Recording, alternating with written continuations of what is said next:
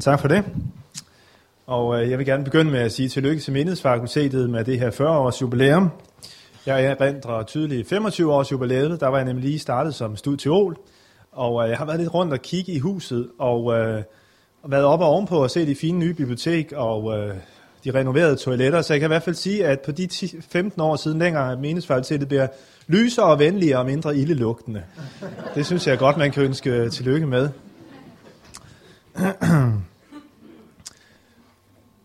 Ja, uddanne missionærer, visioner og muligheder i ydre mission.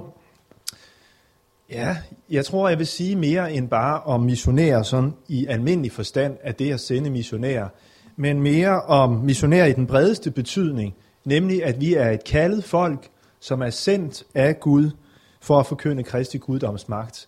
Og i den forstand er vi alle sammen missionærer. Menighedsfakultetet har brug for at besinde sig på, at al teologis moder er mission, og at mission ikke er teologiens illegitime datter. Al teologi det vokser ud af mission af det at skulle aflægge vidnesbyrdet om Kristus i verden. Vi er et sendt folk.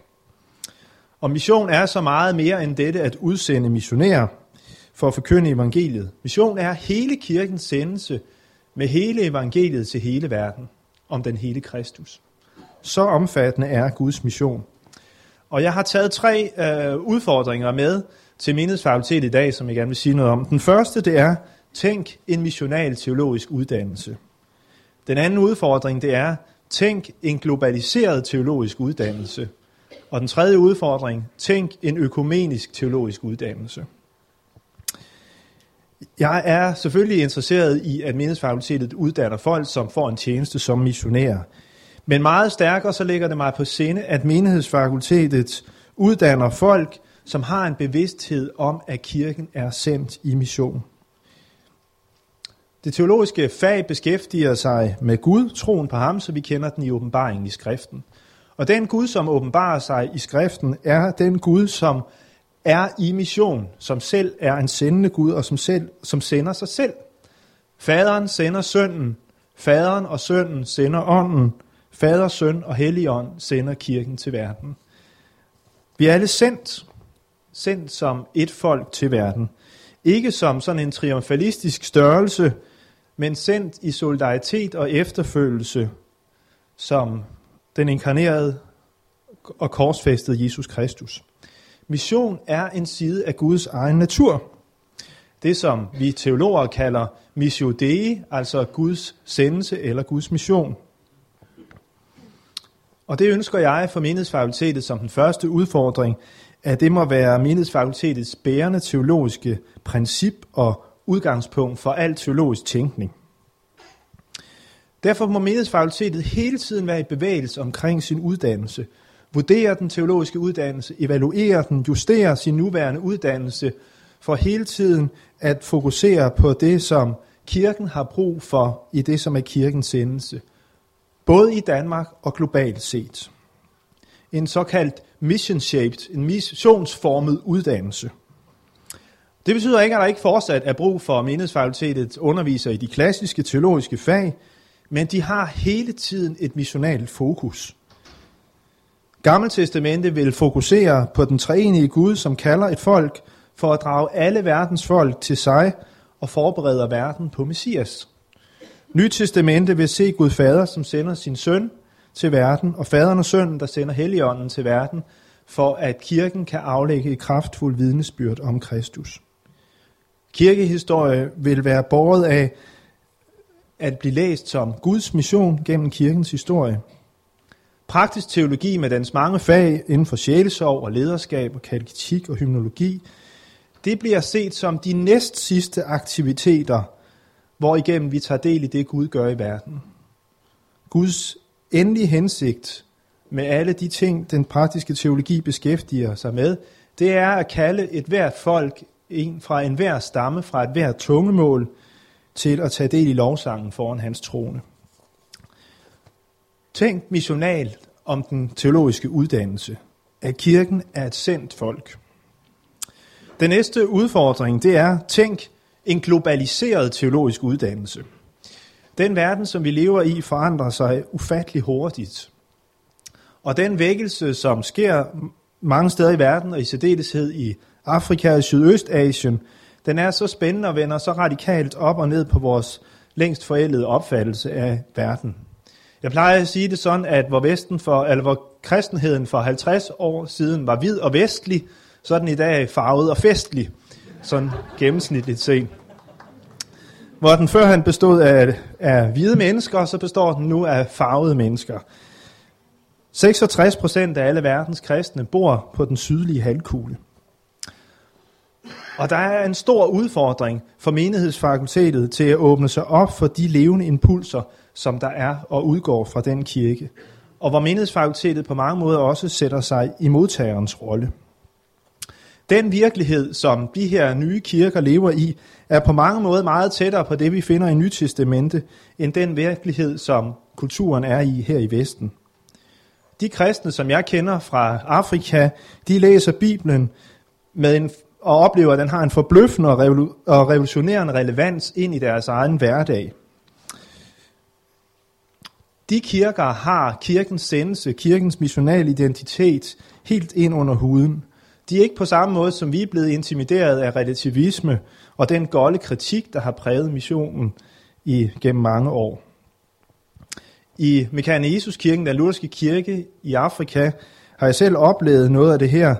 En kirke, hvor bøn bliver prioriteret højt, hvor man har en grundlæggende tillid til Guds ord, hvor der lyder en kristuscentreret forkyndelse, hvor menigheden er som en vitalitet, som en magnet, der trækker folk til, og en kirke, som er åben for Guds helligåndens udrustning inden for en bred karismatisk forståelse. På mange måder har jeg oplevet Mekane Jesus kirken og tænkt, det må være noget af det her, Gud har tænkt med kirken. Der er en stor fare for, at vi bliver lukket om os selv, hvis vi ikke tænker en globaliseret teologisk uddannelse. En hver kirke i enhver kultur har blinde vinkler på evangeliet, som vi ikke ser, men som vi kan opleve og se på ny i fællesskabet med kristne fra andre dele af verden. Et eksempel på det kunne være det stærke bidrag fra Kristus som sejrherren eller Kristus som befrieren i afrikansk kristologi, som har ganske meget at lære nyhedenske danskere, som er ved at vende tilbage til åndedyrkelse og til trolddom. Så giv den globale teologi, giv den globale kirke en plads i menighedsfakultetets teologiske uddannelse og i de stemmer, som lyder her på stedet, de pensum, der studeres, og de erfaringer og gæster, der trækkes ind i huset. Den sidste udfordring, det er, tænk en økumenisk uddannelse. Jeg ved godt, at menighedsfakultetet er konfessionelt bundet til den evangeliske Luthers bekendelse, og det ser jeg egentlig ikke nogen grund til at udfordre eller anfægte. Men jeg vil gerne udfordre menighedsfakultetet til at tænke økumenisk fra et luthersk ståsted. At være glad og stolt af sin lutherske arv betyder ikke, at man så må holde de andre for livet. Men det er tværtimod at tro, at vi har noget særligt, noget sundt at bidrage med ind i fællesskabet med andre kristne. Med brødre og søstre, som hver, del, hver især føjer noget til kirkens kundskab om, hvem Kristus er. Jeg kunne ønske for menighedsfakultetet, at det i langt højere grad blev gjort til et attraktivt og indbydende studiemiljø for folk med en anden end Luthers baggrund, for pinsefolk, katolikker, baptister, og hvorfor ikke også et sted, som kunne være et attraktivt studiemiljø for de flere og flere migrantmenigheder i Danmark, som trænger til teologisk uddannelse af deres forkyndere. Tænk økumenisk teologisk uddannelse. Og til sidst vil jeg gerne sige lidt om, hvad der så kendetegner en missional, en globaliseret og en økumenisk uddannelse. Og der har jeg tre små punkter. Det første punkt, det handler noget om det, vi kalder spiritual formation, eller åndelig modning eller dannelse. Det næste handler om fællesskab eller kommunitet, og det sidste handler noget om at sammentænke teori og praksis på en meget mere radikal måde, end man har gjort tid til. Teologisk uddannelse handler om så meget mere end at tilegne sig en bestemt viden eller bestemte færdigheder på et område. Efter min mening og hvad jeg har mødt i den tredje verden, så handler teologi nok så meget om en bestræbelse på at forme hele personen, om dannelse af personen til lydighed mod Kristus. Spiritual formation eller åndelig dannelse er ikke bare sådan at overgive til studenterne kristne trosandheder, dogmatiske sandheder, men det er også at fostre værdier, attityder og handlemåder i deres liv i overensstemmelse med det kristne liv og etik.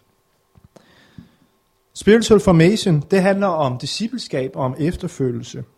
Og det handler om at træne studenterne til at vokse i erkendelse af Gud og hans vilje med mig og med den verden, som jeg er midt i.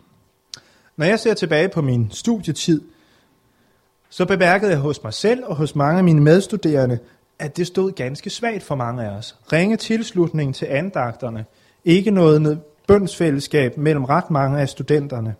Og for min egen del oplevede jeg egentlig store dele af min studietid som en ret lang åndelig ørkenvandring fra mit personlige gudsliv eller min personlige spiritualitet. Selvom jeg lærte en hel masse teologisk viden og tilegnede mig den undervejs. Jeg lærte ikke på menighedsfakultetet noget om personlig bøn, om bibellæsning, om tilbedelse og efterfølgelse.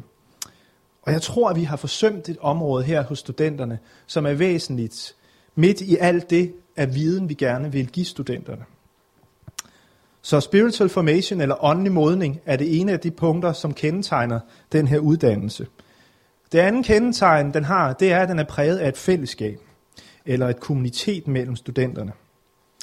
Når jeg tænker tilbage på min studietid, så var vi på mange måder også studenter, sådan som frit svævende satellitter med menighedsfakultetet som en eller anden base. Men et egentligt fællesskab mellem os studenter var svært at skabe. Jeg tror, at fremtidens teologiske uddannelse i højere grad vil arbejde meget mere på at se studenterne som et fællesskab, der må vokse i gensidig afhængighed og tillid til hinanden. Hvis der er noget, som plager den studenterkulturen i særdeleshed, så er det den ekstreme individualisme, som plager hele samfundet. Men der ligger også i vores pietistiske åndelige kultur en eller anden forventning om en åndelig selvtilstrækkelighed, at det sørger jeg selv for, det her med det personlige gudsliv. Og jeg tror, at det er en plage for den moderne vestlige kristenhed, at vi ikke er et fællesskab omkring det åndelige liv. Lær studenterne at tage vare på hinanden, Stil kontante krav og forventninger til uddannelsen, eller til studenterne, til fællesskabets liv. Skab et fællesskab, et kommunitet mellem studenterne.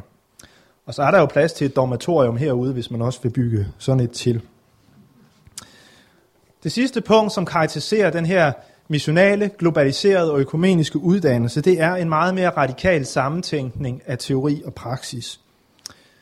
Igen et tilbageblik på min egen studietid så var jeg aktiv i ganske mange øh, sådan, studenter, øh, kristne aktiviteter, men de blev i alt for ringe grad integreret i min teologiske uddannelse og gjort til genstand for teologisk refleksion. Jeg var aktivt i primært i Aarhus KFS om rigtig mange ting, men genstand for teologisk refleksion og overvejelse af det, jeg gjorde, og hvordan det formede mig som person, var der ikke, var der ikke rum for. Jeg tror, at menighedsfakultetet må forsøge at skabe rum for de ting. Jeg ved, at lærerne er overbebyrdet af mange undervisningsopgaver, men måske er det andre, der skal ind og skabe rammerne for lige præcis det her.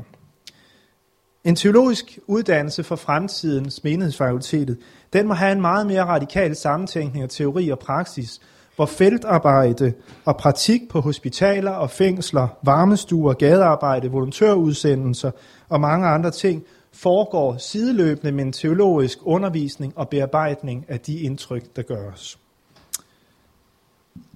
Men frem for alt, så er en missional, globaliseret og økumenisk teologisk uddannelse, den har sit fokus i lydighed mod Kristus.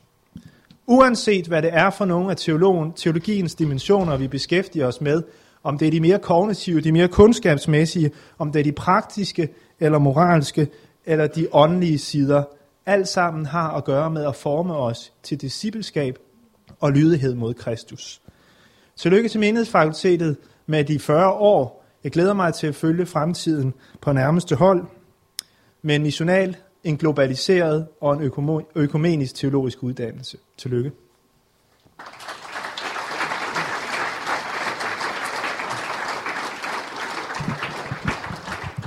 Ja, tak skal du have, Sune det er lidt specielt for mig at, at sidde her halvanden meter fra Sune og høre på alle de her rigtig gode tanker.